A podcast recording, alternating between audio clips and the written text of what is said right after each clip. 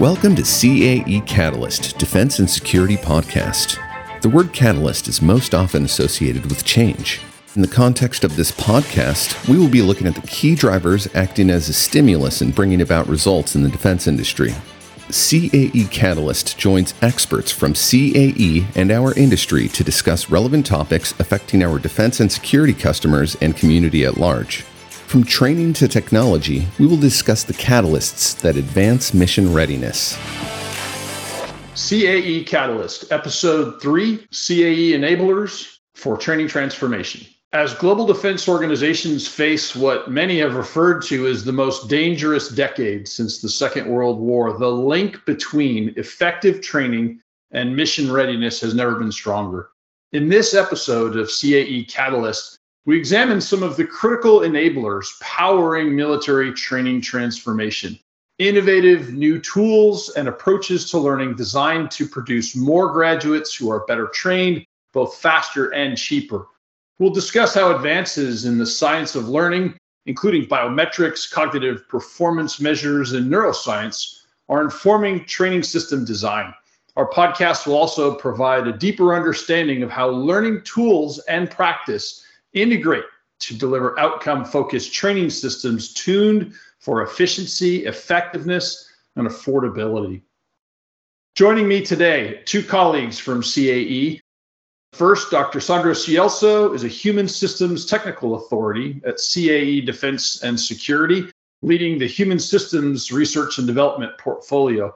He is an established innovator and multidisciplinary scientist in the areas of human systems engineering human factors, and instructional system design. Dr. Scielzo received his PhD in applied experimental human factors in 2008 from the University of Central Florida. His research has concentrated on the validation and implementation of next generation training solutions for military and commercial applications to accelerate learning and enhance knowledge transfer. Also joining me today Dr. Arndt Helmetag. He's a training solution integration specialist for CAE Germany, responsible for flight training operations throughout Europe and the Middle East. Prior to joining CAE, he created and managed a professional flight school in France, and he developed the first generation of 3D flight guidance displays, as well as a prototype for a stereoscopic heads up display. Dr. Helmetag completed his PhD work in human factors from the Technische Universität Darmstadt in 1999. He is a passionate pilot with over 2,000 flight hours, including aerobatics, mountain flying, parachute dropping, and he holds a seaplane rating. Gentlemen, thank you for joining us today. I'm excited to have you here to discuss this topic. I'd like to begin our conversation today with a brief review of some training transformation initiatives in defense. In other words, why is training transformation important? What is it, and why are we talking about it here today? So let me start with you, Sandro. Great question, Reagan. I mean, everybody wants training transformation as an indication of how we can push the boundaries of learning and really get to the point, ironically, to what was the ideal model of uh, learning, which is uh, since the dawn of time, the master apprentice model. I don't know if you're familiar with it. You know, it's uh, the model that shows that when compared to current technologies that we have, a regular uh, classroom instruction or instructor-led training, we have such discrepancy on how knowledge and skill-based training occurs occurs compared right to that master apprentice model. And there's a name for it, right? It's this two sigma problem. Uh, the two sigma problem in sigma being a symbol for the standard deviation and what it shows is that that original model of training, the master apprentice, yields two standard deviations above the mean benefits in terms of training when compared to a cl- traditional classroom environment. So when we talk about uh, training transformation, we're really talking about a way to use technology and different enablers in order to minimize that gap from that ideal model of training. Thank you, Sandro. Art, over to you as well, then, sir. The same question here as we discuss uh, a review of training transformation and. Yeah, thanks, Reagan. Thanks for the invite. let me come back to, to the situation our customer is facing today, uh, which is pilot shortage. Uh, very, very important and impacted also by, by COVID. Uh, also, our military customers uh, were impacted. So there's a pilot shortage on the one hand. On the other hand, there are pilot students available who now waiting for their training. So uh, now that COVID is over, we have a peak of people to be trained and simply the customer does not have this capacity today. So we have to think about, rethink about uh, the training and the training means as, as you mentioned.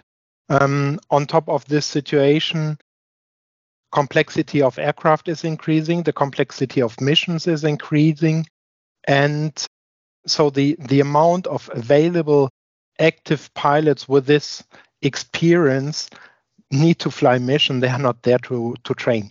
So um, we have to think about this situation and, and find find solution. One solution is go back to the TNA, training needs analysis. Um, what is the input? What is the experience of the cadet when it starts? What is the output experience we expect? And how we can optimize this cycle.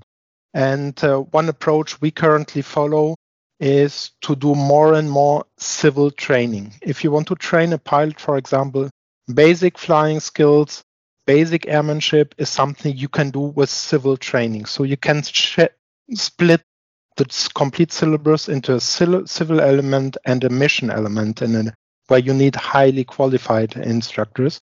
And once you're into the civil approach and a different approach, you can subcontract to industry, and industry can have innovative solutions that are integrated in this part of training which for defense customer is a bit more difficult because they need the procurement cycles and so on.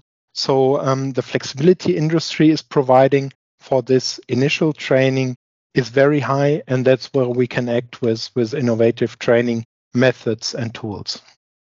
Excellent points there. I, I really like your uh, your thoughts on uh, innovative training techniques as well as tools. So we're going to spend some time today talking about that specifically.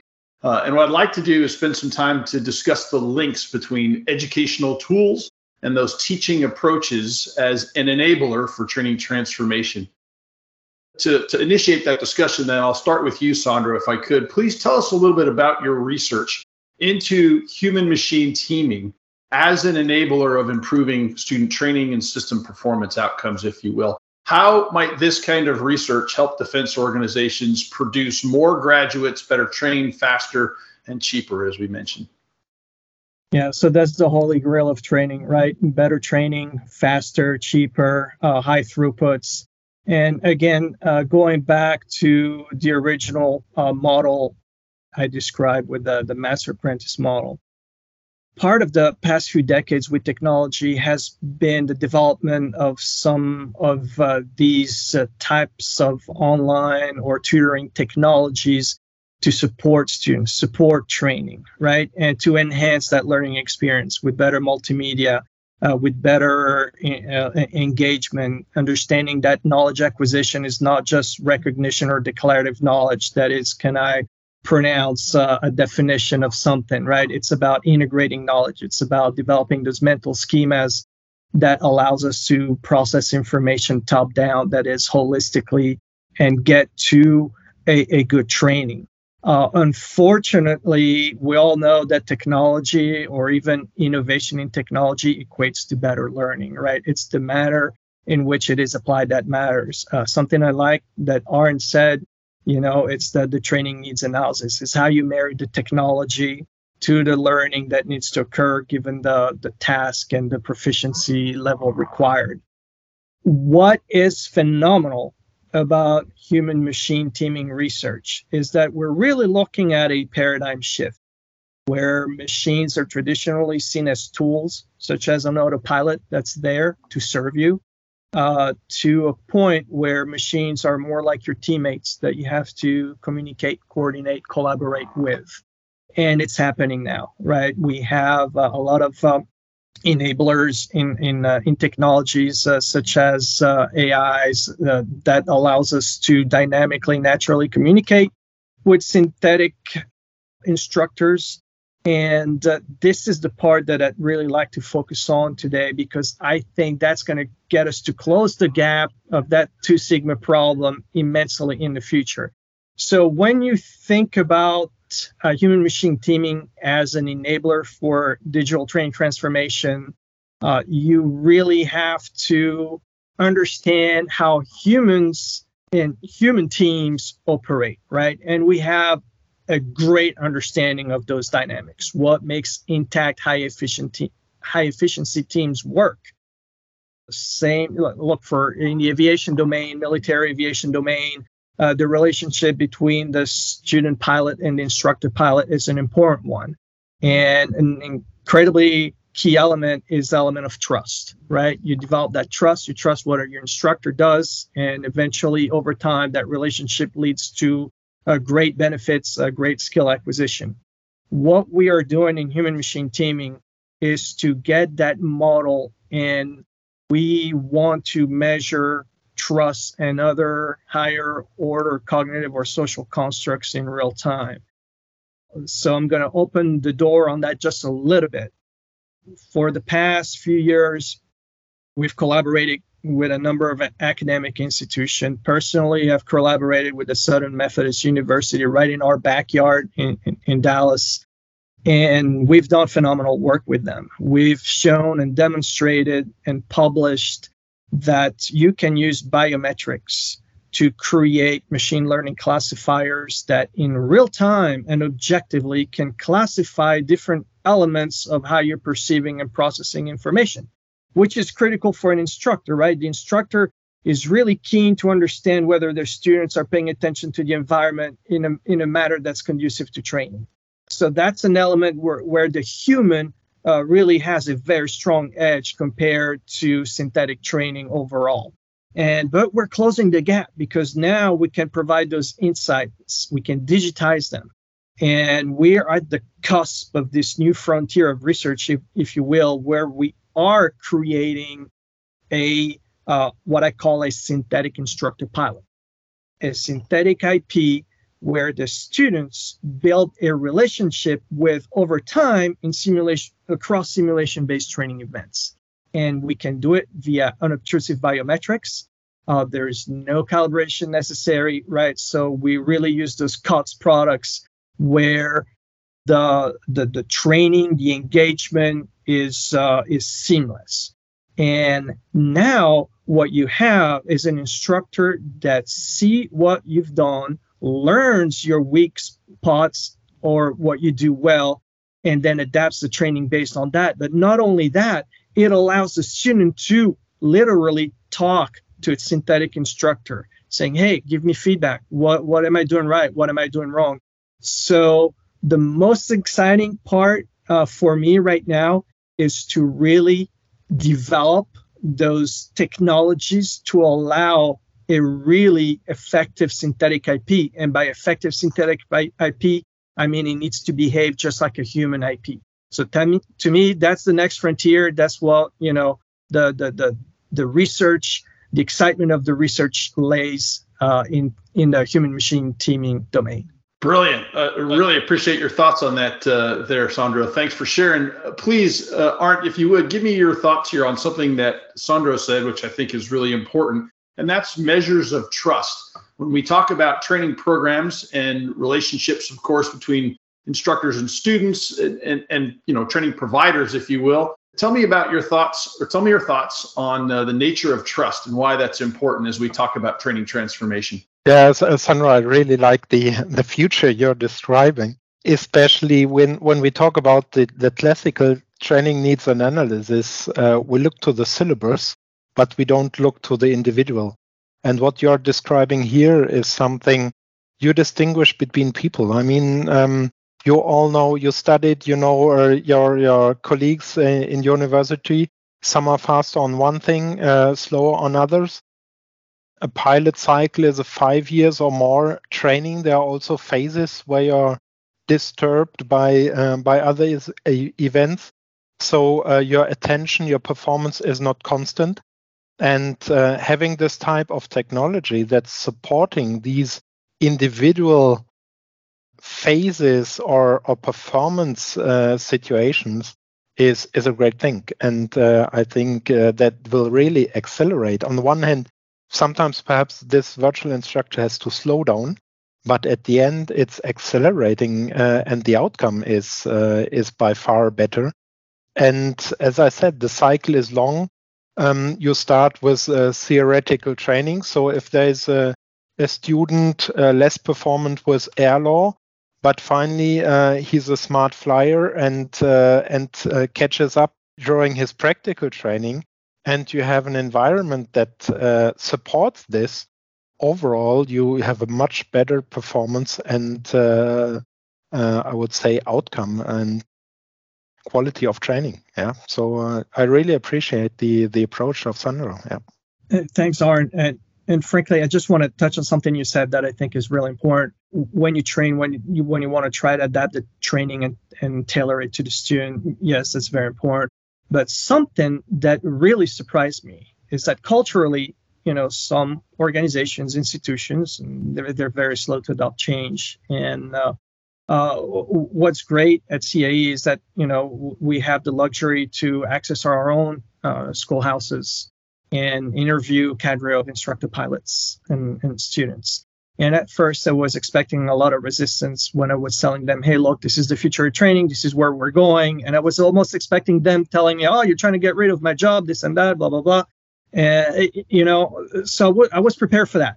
Uh, when I got there, after explaining what it is that we're researching, the direction we're taking, I was very surprised to hear some of the most experts, uh, instructor pilots say, oh, wow, that is going to make her life easier. Because now I can get a student, I can throw them in self based training with that synthetic tutor or synthetic instructor pilot, and I can expect that student to come out with a basic fundamental understanding of all the tasks they need to know for that particular course so that when I take them on board the aircraft for a sortie, I'm going to benefit from that training even more. So I'm telling you right now, organizationally, yes, there may be some resistance in adopting some of these technologies, but I feel like from the people that are going to benefit from that training, they are already on board. So to me, that was very refreshing and encouraging. Great point, and and I love the notion that uh, that our instructors, that many of the instructors around the world, in fact, are uh, are eager for this type of knowledge and understanding, and for this type of assistance to help them ultimately deliver better qualified aviators out there, better qualified students if we look across all battlefield domains uh, because really that's at the heart of, of what everyone wants, right? We all want the same thing generally, and we're all trying to just apply tools and technology and techniques to uh, to get there. And I think that's a great example to share there, Sandro. Thank you. Art, I'd like to turn to you for a moment, if I could here. Please share some uh, information, your perspective on how your flying training program leadership experience is helping military organizations realize their objectives Let's start by discussing some of the measures that you're taking to help expand capacity within a training program. Capacity being a, a concern of a lot of organizations around the world, you know, the ability to produce enough, basically. Yeah, um, thanks, Regan. I mentioned already that this split into civil, classical uh, civil skills, flying, airmanship training gives the opportunity to have a more flexible training if a military customer is flying on a very specific military aircraft, he wants to increase capacity. He has to procure this specific aircraft uh, on top. This takes a certain time. If you download it to civil training on uh, civil, uh, civil uh, aviation aircraft, you simply procure two aircraft on top, and uh, you can increase your capacity. So um, this is this is one element we we currently do. But to come back to, to the tools, I think it starts before the training starts. The selection process. It is a very important phase. Have a very good pilot selection, pre selection, and perhaps also identify strengths and weaknesses. And when you start your training, you integrate them already potentially into the system, into the courses, so um, it's a very, very early phase uh, before even the, the student shows up in his first course. we know something about his skills uh, and uh, personal performance already, which can help us uh, to adapt uh, training.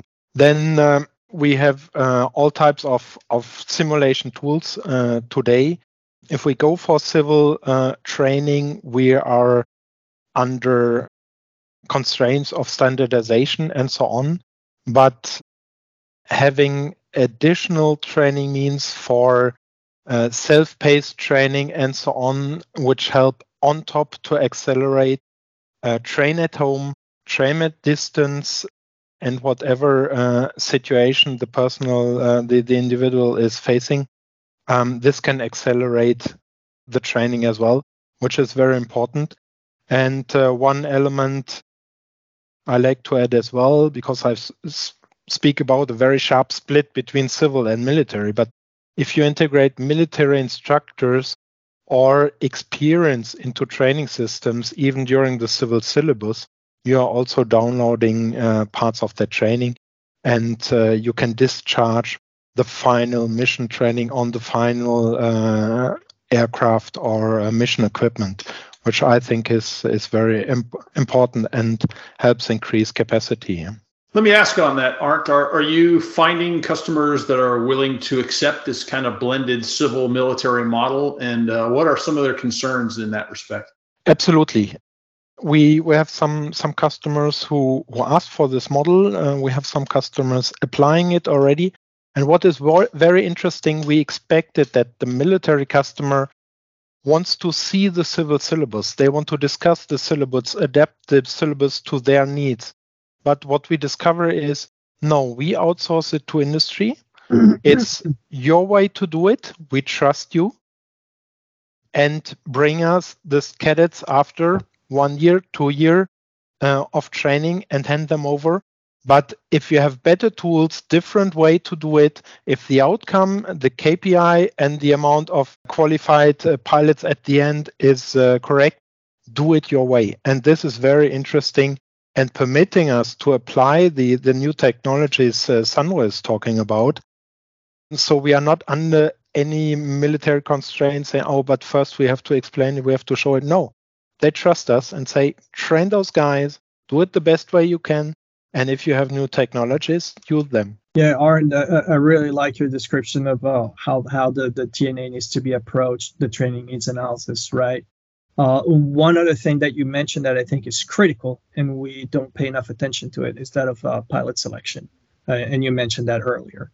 And I would add, Sandro, it's it's not only the initial phase and selection and orientation if this becomes fighter pilot or transport pilot, but even during the training, very interesting when you discover issues within with a student. Okay, this is really weak. We we tend to kick him out. Retraining is not possible. But if you go back to to selection process and see, we knew this weakness, but he has other very good strengths. So let's bring him through to to get the strengths of the student.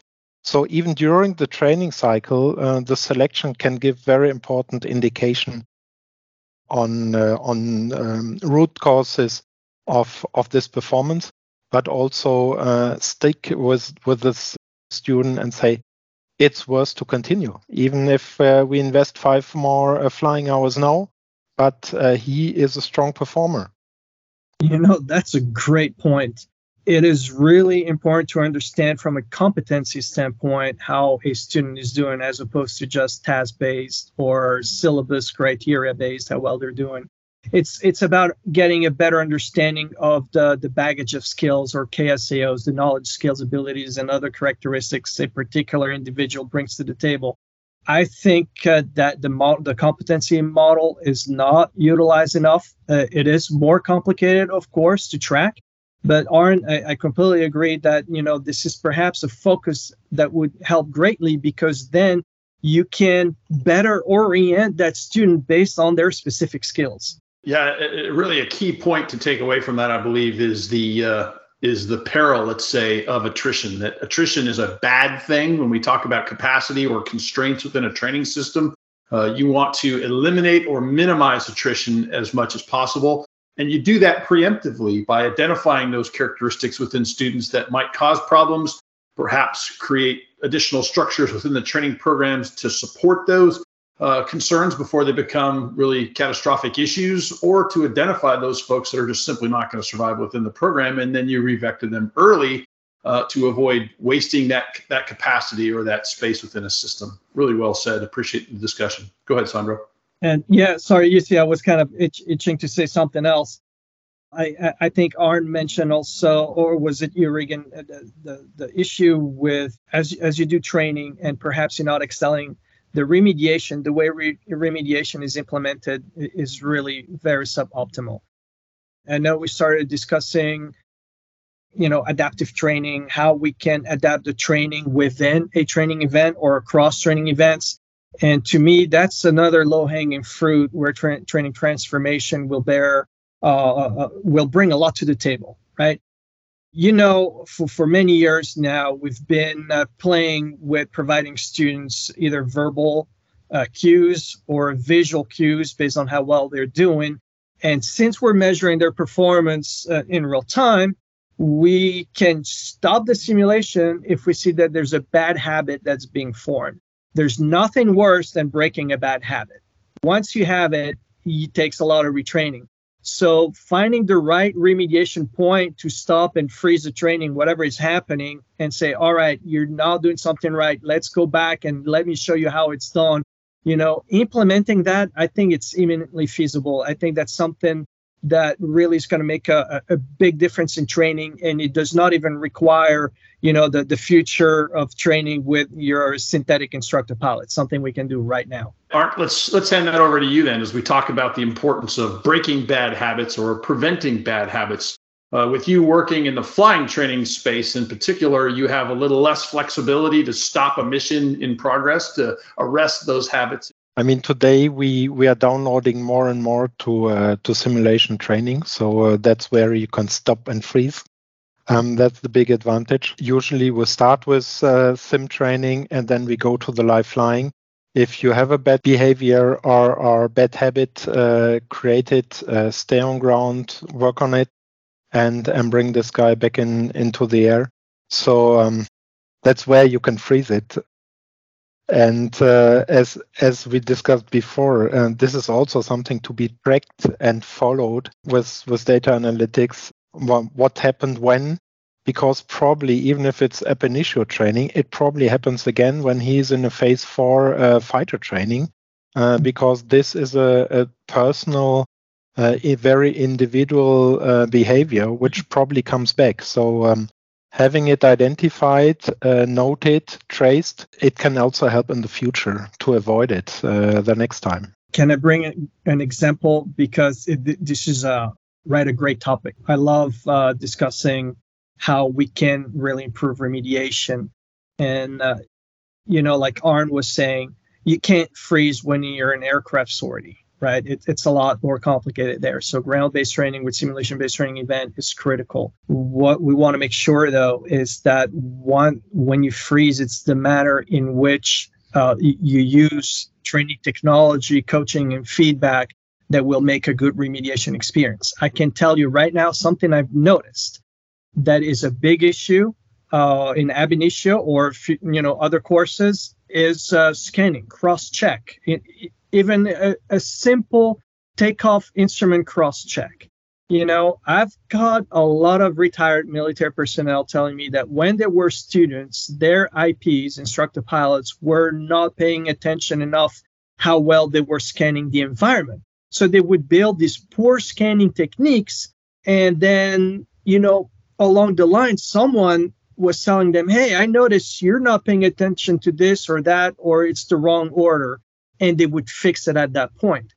Now, what used to take, you know, experience and time, you can inject that type of training early in the curriculum because we can track with eye tracking and other biometrics. We can exactly see what you're looking at in the order of how you're scanning the environment. So I think you know, we can make remediation so much more effective nowadays in simulation based training environments. Yeah, and Sandro, I would like to add it's not only a question of good or, or bad instructor pilots, it's the case in a side by side cockpit. But if you are in a tandem cockpit train, you don't even have access to his eyes. So eye tracking is the only solution to really follow uh, what he's looking at if he's focusing on the right things and with the right frequency. So uh, that's a great tool, I would say, uh, which an instructor simply can't do. Yeah, it's uh, you need technology for this type of uh, follow up and identify failures and behaviors. Right. So that that's a really good point. Let's explore that a little further here. The idea that eye tracking is a technology that can be used uh, with an improved instructional approach to help students achieve a better outcome, if you will. So. Uh, one of the focus areas for our discussion today is the importance of improving efficiency, effectiveness, and affordability here. So uh, I'd like to, to ask you both for your thoughts here on how these types of tools, to expand a little bit more on this notion of applying tools and practices together to deliver outcome based uh, training programs that are tuned for efficiency, effectiveness, and affordability, right? So the notion is that we put these together and we realize a much bigger impact than we have thought in the past, let's say, or we achieve some new level of capability that will help disrupt some of these problems. Let me start with you, Sandro. Give me your thoughts on that. Yeah, I I, ha- I have a lot of thoughts. There's a lot to explore here, right? And yes, absolutely. You know, all these technologies are great. I think with biometrics, COTS products are getting so much better, so much less obtrusive. They can be used in training environments much better. As I said, we use our academic partners to develop classifiers based on the information you can glean from those biometrics, whether it's DI or other wrist worn sensors, getting a lot of great information to know their load, their stress, their engagement levels, so on and so forth. So all that information, you know, it's great insight, sure, for your future synthetic instructor pilot, but currently in debriefing situations, very important as well. I always like to bring up the example of uh, of two pilots uh, going through a training event, and you know they both you know looking at syllabus criteria, they both pass, but one is calm, cool, and collected, obviously ready to take on a lot more, and the other one's you know very stressed or barely made it. So on paper, they both get the exact same passing score, right? But now, thanks to insights with the biometrics, and you can paint those gauges on dashboards, you can give that IP a lot more knowledge of how a particular student undertook a particular training event. So, you know, the a- applicability is immediate in my eyes. Yes, Sandro, absolutely. And I saw very interesting videos on uh, on instructor uh, and uh, student faces during the training. And once more, the instructor can't. He, he sees his ears, but he doesn't see his face and his eyes and uh, you immediately see when the uh, the student was disconnected. Uh, I mean, enter spin, enter barrel roll. You see immediately, okay, this was too much. Let's do it again. Even if he left it, it was not under control. You saw in his face that it was not under control, even if finally you're horizontal again. And that's absolutely the point you mentioned. The end outcome is perhaps the same, but uh, the performance of both are completely different. Yeah, one knew what he did, and the other one was lucky. Yeah, right. It's a, it's like a measure of confidence, right? That the student actually has learned what you need them to learn there, and we're improving that measure of confidence, if you will. Sandro, I interrupted you. No, I was going to say I was going to add a shameless plug on, on my research right now uh, we're, trying to measure situation awareness, known as SA in real time. So situation awareness is very important in a lot of uh, dynamic high stakes domain, not just the military and flying, right? But uh, what uh, we've discovered was that that elusive construct of situation awareness that many times you see as a requirement for an IP to score a student on on their grade sheet. Now we can start objectively decomposing that construct and measuring it with biometric classifiers. We've published a number, a number of papers in, in, in that regard. And, you know, we're very close to at least capturing a decent portion of that construct of SA, at least in terms of perceiving the elements and information that are necessary for you to perform your task. And the second level of SA, which is comprehension, once you're paying attention to your environment, can you put two and two together? Do you, do you understand what's going on? So that's another example of the power of biometrics, right? It's not the COTS device itself that's going to make the difference. It's how you you get the data, transform it, and get those diagnostic indicators that are going to be extremely valuable in a training environment. Fantastic. Arndt, if you would, tell me a little bit about situational awareness, training situational awareness, in this case in aviators, but we can look across all battle space domains, you know, just an awareness of where you are in time and space and what you're doing. Uh, and how you are approaching that training task, if you will. Yeah, I would say the uh, the situ- situational awareness starts very early, uh, also already in definitional training, but it becomes crucial uh, during missions. So um, synthetic environments, creating an environment, complex environment, um, challenging the the cadet to to keep situational or achieve uh, situational awareness, I think it's is crucial. Uh, yeah, we didn't talk about uh, LVC, for example, live virtual constructive training. So the connection between, for example, an aircraft flying simulator on ground, flying missions, one real, one uh, synthetic, and red air simulation. So this are tools bringing the student to his limits and increasing his his performance uh, experience, which I think is crucial for for his uh, real mission that he has to perform uh, because uh, usually reality is is even more complex than uh, what all you have trained. Uh, you have to be fast. You have to analyze. You have to understand very fast, and you you don't have a chance to do it twice. So I think the this environment is extremely important. Tim. Arndt, uh, absolutely great point on LVC and uh, also a limitation and something I'd like to ask perhaps your feedback on.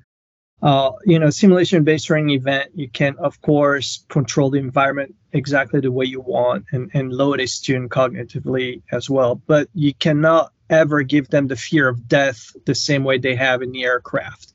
And you know, you lose a little bit there so, of course, there's different approaches and techniques to perhaps mitigate that effect. But do, have you do you have any insights on how you could perhaps address that and instill, if not the fear of death, uh, some kind of fear in a student? would say we shouldn't frighten them during training because else they, they will resign and look for another job. But Uh, no, I think that to to be honest, I think there there will always be limitations. Uh, there will always be a limitation. There will always be a small part in your brain saying, "Fortunately, you're in a simulator. Fortunately, you're in a training session. Fortunately." This is not uh, an enemy aircraft in front who was hopefully not as well trained as I was, but I think this this final adren- adrenaline level, you will only get it on the final mission, but we can prepare uh, those people for for the best. I think, Sandro, it's, it's worth mentioning, right, that uh, we can never create a synthetic environment that will perfectly match the actual combat environment that these folks may be working in someday. I think one of the things that, that we like to think about anyway as we look at synthetic training environments is how to teach people to overcome stress, giving them those individual tools, those cognitive tools that they need to recognize when they're under pressure, when they're feeling that kind of a threat, and then finding ways to sort of work through it, if you will, and giving them the confidence that they can rely on their training and experience to face these dangerous situations and then thrive and survive. Regan, extremely great point. And we hear stories in the news all the time. It, it, even to our benefit, right? Uh, so a, a, lot of pilots using our simulators, and then they're flying a mission, and an accident happened, and they say, "Oh, I just remember my training. I procedurally went through all the actions instead of freaking out." So to you know, to your point, absolutely, uh, bettering that training environment with simulation-based training is is making a difference right now. Awesome. Let's let's continue on our discussion here. I'd like to ask you both the same question if you would. Share some examples of science of learning initiatives. This is the training side, the the human side if you will. Science of learning initiatives you feel that are critical enablers for training transformation. Some of the things you're seeing in your space, some of the things that you have experienced. Uh, share your thoughts if you would on on science of learning initiatives. Regan, the, there's a lot of uh, initiatives that, that we talked about, whether it's human performance, uh, the adaptive training, right? How are you going to address adaptive training, whether it's within a simulation based training event or across with the adaptive syllabus? There's additional elements. You know, the something that's really important to me is to make sure the students motivated in their training. Uh, you have the extreme in the classroom where you have death by PowerPoint. That's a phenomenon where the student loses interest after 15 minutes, sometimes much sooner, right? And you lose that motivation. There's no no learning happening at that point. So when you look at these technologies and how you can benefit perhaps even from the gaming industry with gamification, how do you instill that intrinsic motivation? Uh, sometimes, if it's simple things as leaderboards, where appropriate, you see, oh, how am I ranking compared to my teammates, right? I definitely want to be this guy. So, that type of motivation that comes from uh, the gaming industry uh, with leaderboards, uh, with achievements, can really help a, a, long way to providing a let's say a more immersive a more motivating experience uh, in training. Right. So go ahead Arndt. I'm sorry. No I, I absolutely share that uh, as as you mentioned test by by PowerPoint is, is a great thing. Having tools uh, but as as I mentioned as well you can't bring always all cadets into the cl- same classroom apply the same methodology. There are some you have to to do some session uh, in the simulator. Uh, some is preferring to train at home, but the, the key is to uh, follow and secure the outcome, I would say. And uh, that's what you mentioned, uh, Sandro. Um, you need data collection. You need to understand if the way and the tool and the methodology you applied is performant or not corrected in course. So uh, not decide in the beginning, okay, this guy does uh, self-paced only, and uh, we check after half a year if uh, if this was fine. So follow up, um, but this is a chance to to improve and achieving the standards at the same time, even if the course is not standardized in in that sense. Yeah.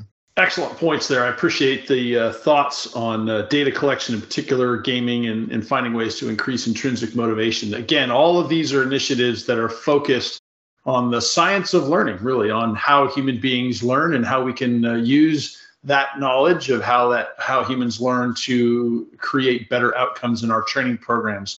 And I'm going to use that as a way to follow on to our last discussion point here, which is to ask you both, again, the same question, which is for an example of educational technologies that you feel are critical enablers for training transformation. These would be the tools that are becoming available in the world right now. And Sandro, I'll start with you for this one. When we talk about technologies that marry to educational technology initiatives, there's a lot going on out there, but then you have the, the shiny toy syndrome, right? The new piece of tech comes uh, comes around. Uh, right now, it's uh, virtual reality, augmented reality, extended reality, mixed reality, any type of reality blend you want to have. Apparently, there's a gizmo for it nowadays, and it's going to make your life so much better. So, uh, to our point, we understand how training is done, right? We understand there's an analysis that says, "Hey, this is how you use this technology to benefit the best from from your training environment." But yes, absolutely, there's uh, some of these immersive capabilities like mixed reality. If you have a very effective mixed reality where, yes, your visual environment, if you're in an air domain like you're flying, you have full 360 with those uh, VR goggles. You have full peripheral vision. It's great.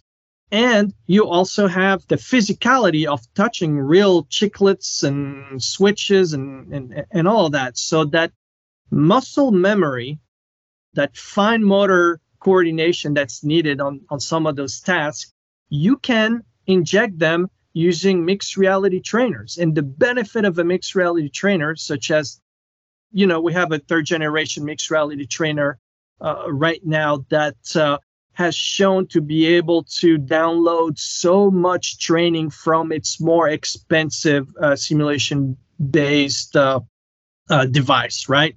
So I, I think uh, the latest analysis we've seen, we can uh, we can train up to 80% of a syllabus using a mixed reality trainer. It, it's phenomenal because their cost is a fraction of the cost of uh, a, a big, you know, full motion or weapon system type simulator. So to me, the application, uh, the, the, the diligent application of those emerging technologies, really understanding where the training need and where it can be applied is really critical. It's going to make a difference because yes, it's going to lower the cost. You can buy more. So what's going to happen? You can increase throughput as well. Yeah, I, I really like the the approach, uh, Sandro. And as I mentioned, the the training syllabus, be it uh, aviation, uh, naval, uh, or whatsoever, is very long, and it requires different tools. So as as you mentioned, huge hype on virtual reality but it's not the answer for five years training.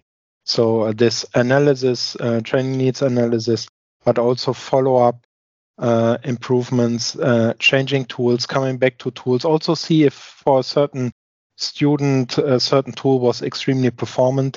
Use it more for this one. Bring it back in a later stage. I think this is what what we have to do, and uh, this connection between your technical knowledge, experience on future technology and the link to uh, the training organization uh, who is at the end measuring the outcome. Um, this connection and this knowledge and competence is extremely important to make it valuable, not only invest into fancy tools, but at the end to have a huge outcome and an affordable outcome and not only uh, more toys for the boys, but really uh, an efficient solution and that over years. Brilliant. Uh, no more toys for the boys, more of an efficient solution. I love the analogy there, Arndt. Thank you very much. So, gentlemen, we could probably spend the better part of a day discussing this issue even further. Uh, training transformation and some of the enablers that we're seeing around the world that uh, are powering that transformation is a topic of deep interest at CAE. And I know it's an interest of you both professionally as well as personally. So, uh, grateful for your time today. I've enjoyed it thoroughly, and I look forward to future conversations here on CAE Catalyst regarding making defense training more effective, efficient, and affordable in the long term, ultimately better for our warfighter uh, customers around the world. Thank you for listening to this episode of CAE Catalyst Defense and Security Podcast.